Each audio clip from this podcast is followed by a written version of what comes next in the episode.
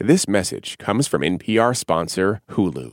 Don't miss the new docuseries Black Twitter: A People's History. From memes to movements, see how this powerful online community shapes culture and society. Black Twitter: A People's History premieres May 9th, streaming on Hulu.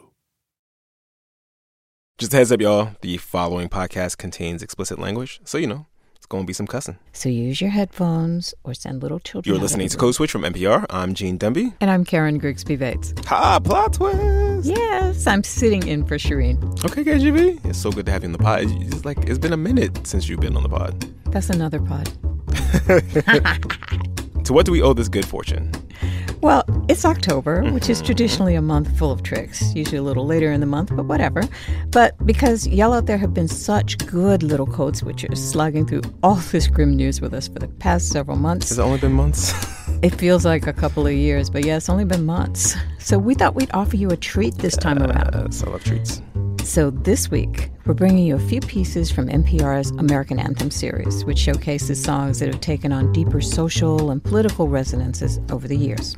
Today, we have four new anthems. First, we're going to hear from our Code Switch teammate, Adrian Florido. Ah, There's a name I haven't heard in a minute on the podcast anyway. Adrian has been in Puerto Rico for months covering the devastation and recovery after Hurricane Maria and the ouster of the island's former governor, Ricardo Rosselló. Yeah, that was a lot of work, and he's still doing it. Mm-hmm. But while he was on the islands, Adrian kept hearing this one song everywhere. It's En mi viejo San Juan, in my old San Juan. And it's a song that seems as appropriate today as it was when it was written way back during World War II. Here's Adrian with the history of the unofficial anthem of Puerto Rico. Puerto Ricans have been leaving their island for much of its modern history, forced to often by economic necessity or war, or as we saw recently, natural disasters like Hurricane Maria and its aftermath. Eloy Estrada left during World War II when the U.S. government came calling on its colony in the Caribbean. He was sent to Panama when there was servicio militar obligatorio, when there was the draft. Emmanuel Dufrasne is a music professor at the University of Puerto Rico, and as the story goes, he says, Eloy Estrada was homesick, and in a letter home, he asked his big brother, the composer Noel Estrada, to write him a song capturing the longing he felt to be back on his beloved island. What Noel came up with was En mi viejo San Juan, first recorded by El Trio Vega Bajeño in 1943. En mi viejo San Juan, cuántos sueños forjé en mis años de infancia. In my old San Juan, Estrada's lyrics begin, How many dreams I forged during the years of my youth. He's saying that in one afternoon he left towards a foreign country because destiny had it that way. But his heart stayed in front of the sea in Old San Juan. As it happened, the song coincided with the start of the biggest wave of migration in Puerto Rico's history. From 1945 and into the 60s, hundreds of thousands of people left. They were drawn to the U.S. by its booming post World War economy. They were also pushed by U.S. policies that industrialized Puerto Rico but destroyed the farms on which most people worked. Adiós, adiós, adiós, Goodbye, goodbye, goodbye, the song says. It has a, a, let's say, an enchanting simplicity. And that makes it a good candidate to be a musical success. In the decades that followed, En Mi Viejo San Juan was recorded by all kinds of artists, Puerto Rican and international. Its popularity exploded when Mexican singer Javier Solis released this version in 1965. En mi viejo San Juan, cuántos sueños forjé en mis noches de infancia. By the time this recording came out, many people who'd hoped to be gone only a few years found they still hadn't returned, a tragedy reflected in the song's most poignant Mi lyric. cabello blanqueó y mi vida se va, ya la muerte me llama y no quiero morir alejado de ti. And the part where it says, Ya mi cabello blanqueó, that his hair has become white because he has been away a long time and then he feels that ya la muerte me llama, death is calling me. and eh, no quiero morir alejado de ti. That part I, I can get very emotional because I imagine that person. He was um, close to death, and then he wants to return to his homeland, and he cannot.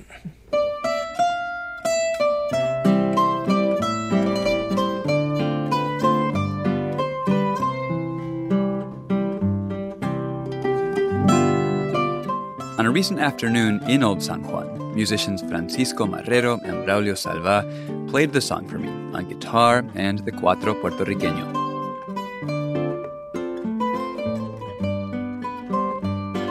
Marrero works for Puerto Rico's National Foundation for Popular Culture, and we went for a walk through Old San Juan. Yo creo que nosotros los puertorriqueños tenemos mucho amor por nuestra patria más allá de las diferencias, más allá de las diferencias sociales que pueda, de las diferencias políticas, me refiero, y diferencias sociales de clase. We Puerto Ricans have such a deep love for our homeland, Marrero said, a love that transcends social and political and class differences. And it's a love that often grows much deeper and stronger among Puerto Ricans who've left. That was true for those who left around when En Mi Viejo San Juan was written, and it's still true.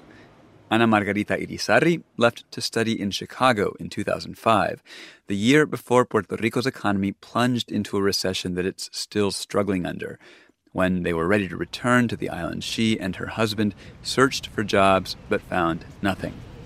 I started to sing to myself. Uh, en mi viejo San Juan, that moment I realized it was going to be hard to move back. And as the economy got worse and progressively worse as it has, that option felt further away. When they could, they'd come to Puerto Rico to visit. And that's when every time I would leave on the plane, that's the song, you know, I would like, it was like the soundtrack in my head, right? That song would just like resonate and make me cry every time. Last year, after 13 years away, Irizarry finally came home. She considers herself lucky. Many never get the chance.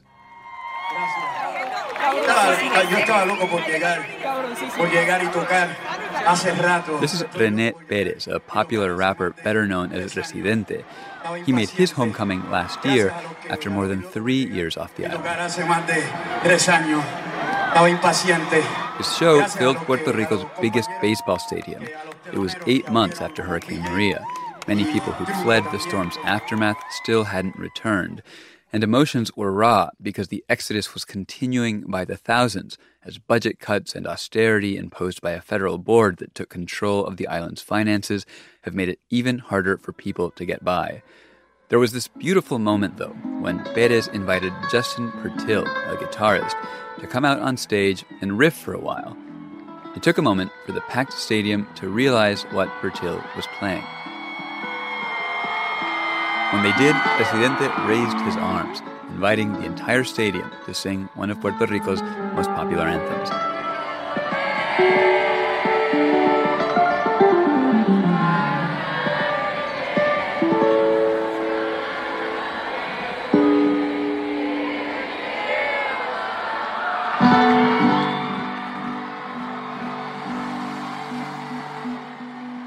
It just makes me tear up every time I hear it. I hate to have tissues nearby whenever, I, and I, I've listened to this about four or five times. And it gets me every single time. It's really beautiful. But wipe your eyes, KGB. We're about to pivot. Whole different vibe now. Uh, it's a song about empowerment. No eye wiping, more like fists in the air. It's by Curtis Mayfield and the Impressions. We're a Winner is the formal title of the song, although it's often called Moving On Up because that's in the chorus. See, well, oh my God. So, oh. Confusion, confusion. Where we're moving on up. It is not the theme song you identify with George and Weezy Jefferson. It's not about that deluxe apartment in the sky. I have been listening to the song forever, and I had it on my running playlist at one point. I just always assumed it was called Moving On Up. That's bananas. Hey, the power of research, my brother. NPR's TV critic and Code Switch play cousin Eric Deggans got in his Wayback Machine to take a look at how We're a Winner morphed into an anthem of black pride and power.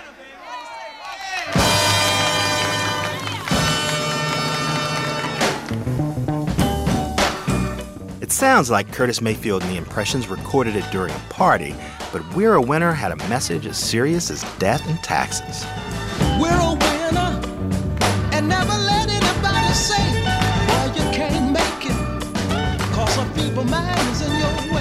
I was two years old when We're a Winner was first released, but I grew up in a home filled with Mayfield and the Impressions, thanks to my record buying mother. And even as a young black child in Gary, Indiana, I felt a dose of hope and pride from hearing lyrics like, Never let anybody say, Boy, you can't make it, because a feeble mind is in your way.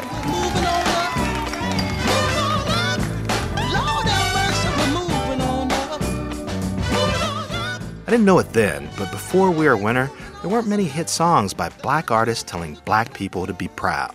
It meant something to hear a melody pouring out of the radio telling me equality was just around the corner. So it was a treat to ask Sam Gooden, who sang alongside Mayfield in the Impressions, what inspired the song. He said Mayfield wrote We're a Winner to help civil rights activists like Martin Luther King Jr.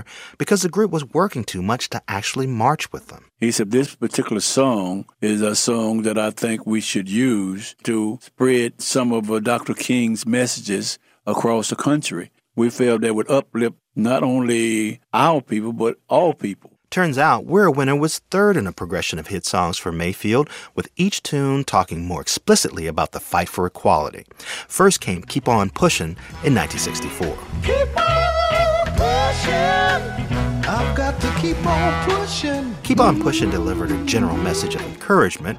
A year later, the hit People Get Ready said justice was coming soon. People get ready. There's a train a coming. We're a Winner arrived in 1967. Fred Cash, who also sang with Mayfield and Gooden in the Impressions, said Mayfield worked as a one man hit machine, writing the music and lyrics for songs by himself, often when they were touring. He would write one or two o'clock in the morning, sitting on the side of the bed with his guitar and his robe on. And if he felt like he had something that he wanted us to hear, he would knock on the door and care if we were asleep or what. Sam Gooden says by then, Mayfield was irritated by criticism the Impressions' messages were too vague. I think he got a bit angry and he said, uh, Why beat around the bush? Why not just walk right straight up and just say what you're going to say? And they like it or they don't like it. Now, as a kid, I assumed We're Winner's lyrics always included in your face references to Martin Luther King Jr. and the stereotype of an Uncle Tom. But it turns out he only sang those lyrics on a 1971 concert recording from the album Curtis Live. There'll be no more Uncle Tom. At last that blessed day has come. And we're a winner. And everybody knows it too. We just keep on pushing. Like Martin Luther told you to. According to Cash and Gooden, producer Johnny Pate said there was no way those lyrics could go in the studio version in 1967. Pate, now age 95, doesn't remember that, but as a jazz musician who could read and write music, he does remember having a certain attitude about self-taught R&B players like Mayfield. I kind of looked down upon them because hey, these guys can't even write the music, you know. And then hmm. one day it hit me because of Curtis. Here's a guy who's writing what he feels. No, he can't put it down on paper, but this is what he definitely feels in his heart and his soul. According to Cash and Gooden, despite the toned down lyrics, some radio stations still wouldn't play We're a Winner, something Mayfield mentioned on the Curtis Live album. A whole lot of stations didn't want to play that particular recording. We're a winner. I would say the way I'm sure most of you would say, we don't give a damn, we're a winner anyway. Right on? WLS was a powerful top 40 radio station in Chicago. Fred Cash and Sam Gooden say the white, pop oriented WLS wouldn't play We're a Winner because it sounded too militant. But Clark Weber, who was program director at the 50,000 watt station back then, says it just didn't have the right sound. The R&B sound was enough for most white stations to say, "I'm sorry, we can't." My audience would respond saying, "What are you doing playing that?" And sponsors would call and say, that market is not the market I'm going after. I'm looking for an affluent white market, and you're not giving me that kind of audience. Still, We're a Winner became a number one R&B hit and top 20 pop hit. The song seemed to strike a nerve. A year later, in 1968, Sly and the Family Stone released their hit plea for equality, Everyday People, and James Brown crafted his classic Black Pride anthem. Say addressing civil rights could become a hit making strategy. The Reverend Jesse Jackson says Mayfield had a talent for reaching the marketplace. The civil rights leader was a longtime friend of Mayfield's who performed at one of the legendary expos held by Jackson's Operation Push in Chicago during the early 1970s. When I asked about Mayfield's impact, Jackson talked about how music could sway people when protest didn't. It's of our struggle. Chris could put that to music. I can say that in a speech or a sermon. Chris could exact from that rhythm and music music is the medium for the message. And so we want to, as a part of that legacy. Mayfield left the Impressions in 1970 for a solo career. In 1990, he was paralyzed after a piece of scaffolding fell on him at a concert. He died in 1999. I talked to Aaron Cohen, author of the upcoming book Move On Up Chicago Soul Music and Black Cultural Power. He says Mayfield's accident came just as journalists began writing more about his influence. I remember this in the late 1980s when Public Enemy and Ice T were coming out with their, you know, very outspoken raps. People started to realize that Curtis Mayfield was the forefather of a lot of that. And the tragedy is that was just before the accident in Brooklyn. For me, more than 50 years later, We're a Winner's upbeat, smooth appeal certifies Mayfield's legacy as a smartly subversive activist, inspiring other artists to blend potent social commentary with an irresistible beat. Gene, did you hear Eric say he was two years old when We're a Winner was released? Just a baby. Wow. Just a little wow. But pride, power, and a danceable beat? Can't argue with that. So here's the thing about Curtis, uh, God rest his soul. Uh, but okay, so he had a song called "We're a Winner" that everyone thought was moving on up. Then he had another song called "Move On Up," which is not either moving on up or "We're a Winner." Why was this man? What was his title situation? Why was why was he so? He was pouring all his creativity into the lyrics. Yeah, he he wasn't did, worried about the title. You know, creative genius. He is a genius. That is true. When we come back, a feminist anthem with no tolerance for male slackers. I think already people know what this is. Some people will. Stay with us. Support for NPR and the following message come from the American Cancer Society. Dr. Alpa Patel leads a team that researches cancer risk factors, and she shares how her team makes an impact. We always do what we like to think of as actionable science. So the work that we do makes its way to things like nutrition and physical activity guidelines for cancer.org, where millions of people come each year to learn about how they can better prevent cancer. To learn more, go to cancer.org. Support for NPR and the following message come from IXL Online. Is your child asking questions on their homework you don't feel equipped to answer? IXL Learning uses advanced algorithms to give the right help to each kid, no matter the age or personality. One subscription gets you everything. One site for all the kids in your home, pre K to 12th grade. Make an impact on your child's learning. Get IXL now. And NPR listeners can get an exclusive 20% off IXL membership when they sign up today at IXL.com/NPR.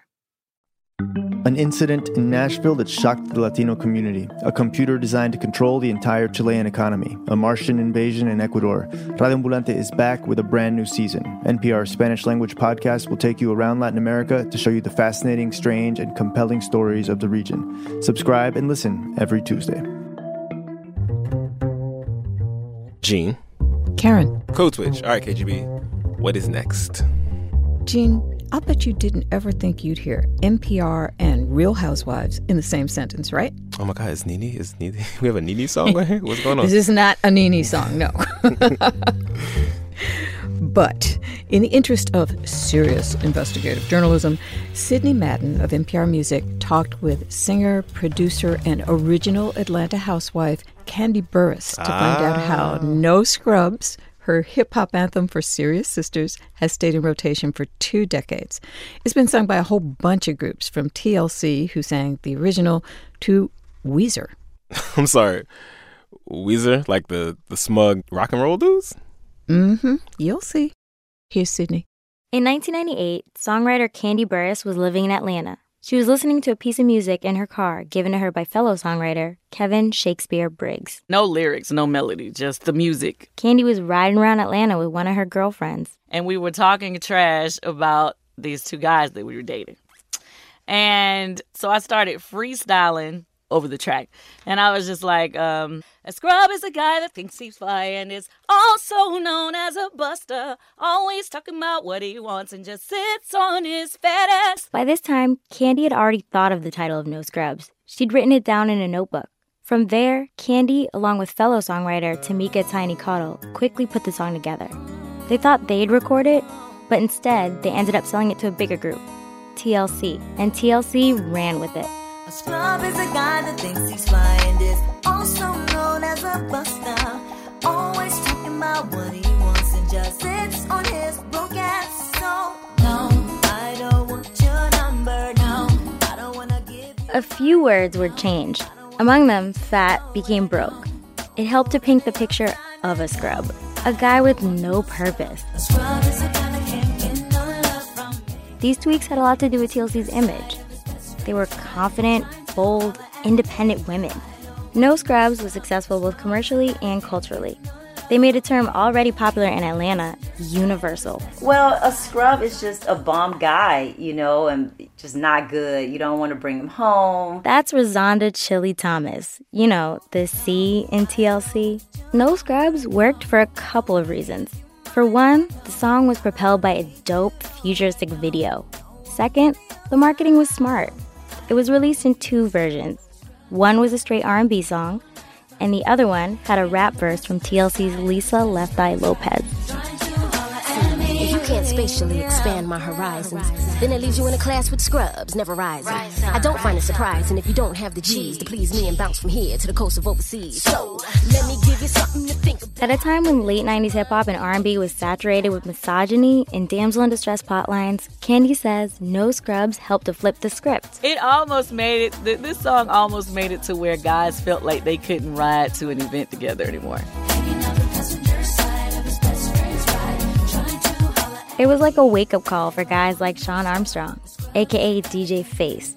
He remembers playing the song in DC area clubs when it first came out. Guys started like checking themselves, like, "Am I a scrub? Like, what? Wait a minute, I'm I'm out here dancing to this way," and you had to really think. I had to think, you know. I've been in the passenger side. I'm really. I haven't. Nah, I don't really lean out the window hollering at women. Like, I have my own car. I got. I got a job. Nah, I'm not a scrub. Like, you had to take yourself off the list. But Chili says it's not guys like DJ Face who have to worry. I always say the guys that are getting upset are the scrubs. If you're not a scrub, then, you know, I mean, a hit dog will holler, right? So if that's not who you are, then you shouldn't be getting upset. In the two decades since the song was released, it's never really gone away. It's inspired many covers across all genres by men and women. This one's from British R&B singer Jorja Smith. A scrub is a guy that thinks he's fine, but also known as a buster. Always talking about what he wants and just sits on his broke ass. Oh. No, I don't wanna meet you nowhere, no. Here's country star Kacey Musgraves. I don't want no scrub. Scrub is a guy that can't get no love from me. Up the passenger side And this one's by the rock band Weezer.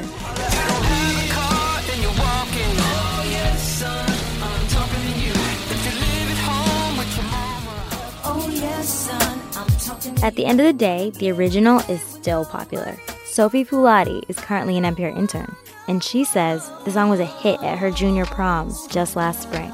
There was just screams of recognition from a bunch of girls, and they just were pulling each other to the dance floor. These are people who were born after the song was released. Girls, especially, can relate, you know, having that kind of struggle with like a guy who's not worth their time. DJ Will Eastman hosts 90s parties like this one at the 930 Club in Washington, D.C. In fact, he named his party after the TLC single. And he knows what kind of response he'll get when he drops the song.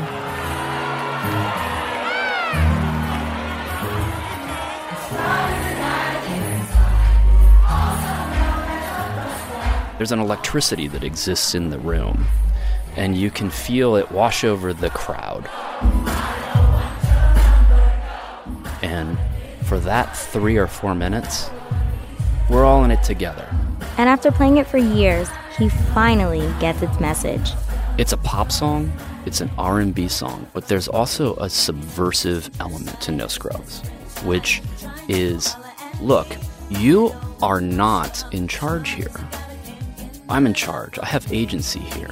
And people, that resonates with people. Back when they first recorded No Scrubs, TLC's Chili Thomas recognized its power. I knew it was a girl anthem, hands down. And she's proud of its legacy. I feel really happy because even though you can jam to it, you dance or whatever, I know that the girls are listening.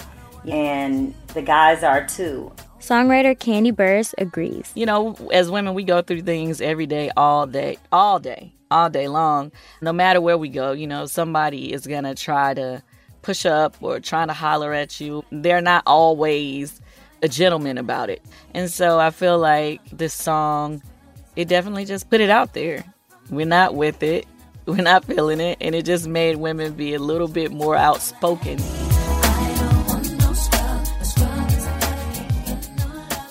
I'm so glad Twitter wasn't around back then because there would have been hit dogs hollering for months on end, and it would have been arguments. Uh, it would have been a mess.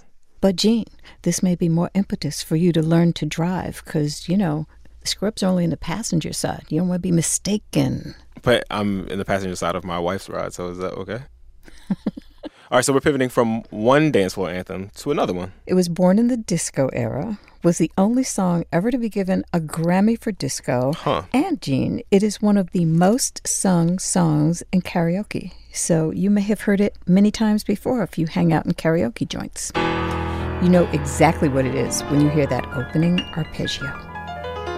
I imagine, like, if you work at a karaoke joint, it's I Will Survive and Don't Stop Believing. Like, you must hear that every, those two songs every night. Uh, yes, this is when you step away from the turntable for a minute, go have a stiff drink, and return. I was petrified. Kept thinking I could never live without you by my side. But then I That's Gloria Gaynor, obviously, obviously, who first sang I Will Survive in 1978. 1978. Were you even born then, Gene? Uh, that was a little before me. Uh, but 40 years later, people are still covering it. One of my first experiences with the song actually was the Method Man song that interpolated I Will Survive.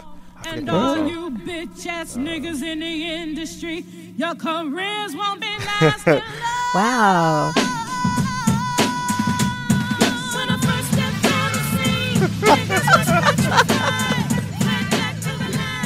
I've never heard this at all, but that's a generational divide right there on the air. But they certainly took the melody. And our next piece is about I Will Survive, and I think you'll recognize the reporter.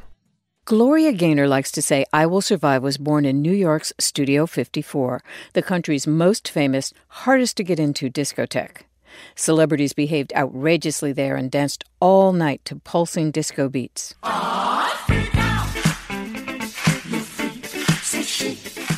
Gaynor often sang there.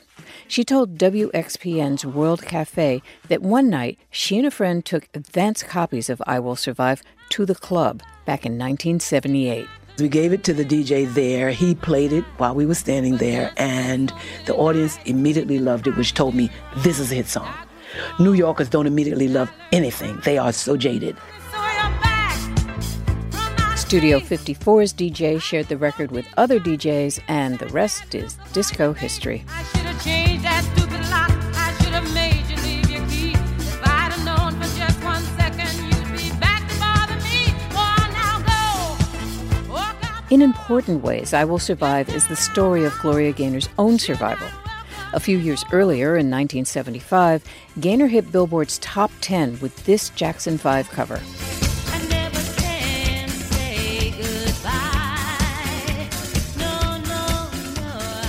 After that, she had no big hits, so Polydor, her record label, told her her contract wouldn't be renewed. And then she had a horrific accident. She described it to Beth Anderson, Audible's publisher. I had fallen on stage doing a show at the Beacon Theater in New York and woke up the next morning paralyzed from the waist down. And I have always believed that God allowed that to happen so that he could get my attention. Gaynor had spinal surgery and spent three months in the hospital. When she got out, she wore a heavy brace for several more months. But then, some luck. Polydor changed presidents, and the new guy had a song he was sure would be a hit for her. It was called Substitute.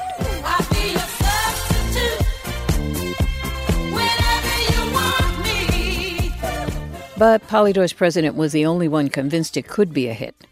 Producers Freddie Perren and Dino Fekaris agreed to do it if they could put a song they'd written on the flip or B side. They'd been looking for the right person to sing it. Gaynor told Audible she came into the studio still strapped into that big back brace. They said, We think you're the one that we've been waiting for. When I read the lyrics, I realized that the reason they had been waiting for me to record that song was that God had given them that song to set aside, waiting for Him to get everything in order for me to meet up with them. And that song was I Will Survive. Master drummer James Gadson was part of the studio band that day and remembers Freddie Perren coaxing them to stay a little longer and do one more song. And he said, Well, man, I know everybody's tired, but uh, let's just do this uh, one song. And uh, in fact, I'll play the intro. It was a great producer, played keyboards. On that one, that was the B side. We just cut it, and uh, that was it. We went home three weeks later. Bam. Bam, indeed. I Will Survive became an almost instant hit. It felt like you couldn't go anywhere without hearing it, including Europe, where Gaynor was already popular. Demand for her soared. The song coincided with the very beginning of the AIDS crisis. Karen Tongson was young then. Now she's a professor who often lectures on pop culture at the University of Southern California. I was around 19. It was especially significant for me to hear it in the 1990s because I had just come out. The song took on a deeper meaning for her. Tongson connected with the lyrics through a cover version. She'd never heard Gloria Gaynor's original, but she learned its history. The song had long associations with the LGBT community as an anthem. But I, in my newfound activism and in my new sort of awareness around the different struggles the community faced, particularly the AIDS crisis, I've heard the song with new ears and I heard its urgency through that lens. I Will Survive became a global anthem, not only for the gay community, but for people who felt politically oppressed, physically challenged, or pushed to society's margins. In fact, Gloria Gaynor became a spokesperson on domestic violence issues. Cindy Southworth heads the National Network to End Domestic Violence, where Gaynor is an advocate.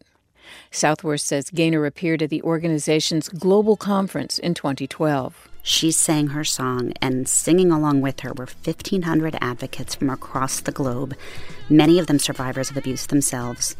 Singing in beautiful accents, I Will Survive was one of the highlights of my career. And I've been up so many nights just feeling sorry for myself. I used to cry, but now I hold my head up high. Last year, I Will Survive celebrated its 40th anniversary, and it's still going strong.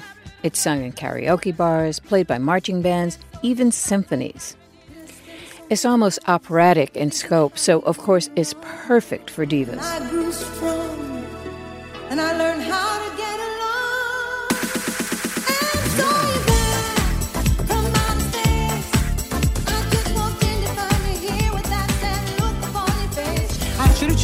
Changed that stupid lock. I should have made you leave your key.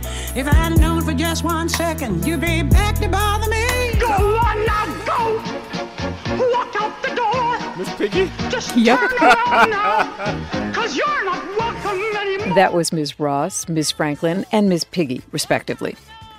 Karen Tongson says the driving beat, coupled with lyrics going from despair to empowerment, make I Will Survive a deeply personal song for a lot of people. That chorus is like coming out of the dark, coming into the light.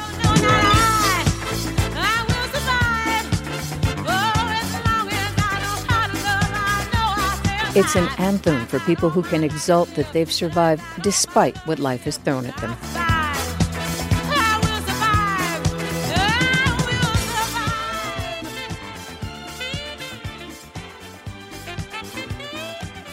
All right, y'all, that's our show. You can follow us on Twitter. We're at NPR Code Switch. You can follow me at GEEDEE215.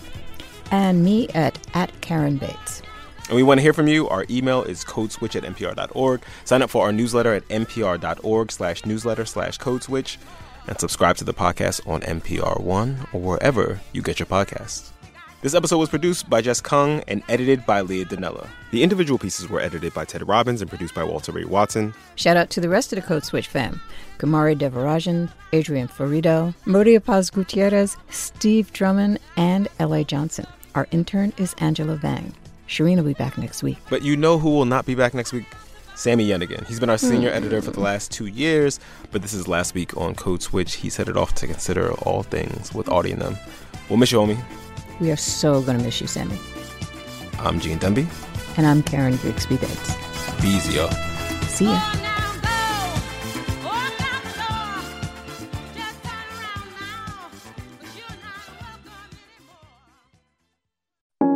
You probably know a lot about former Vice President Joe Biden, but what you might not know is how his faith was tested when his wife and daughter were killed in a car accident. God, God, why, you know, I got really angry. I, I shouted out, Why me? Why would he do this to me? How can there be a God to let this happen?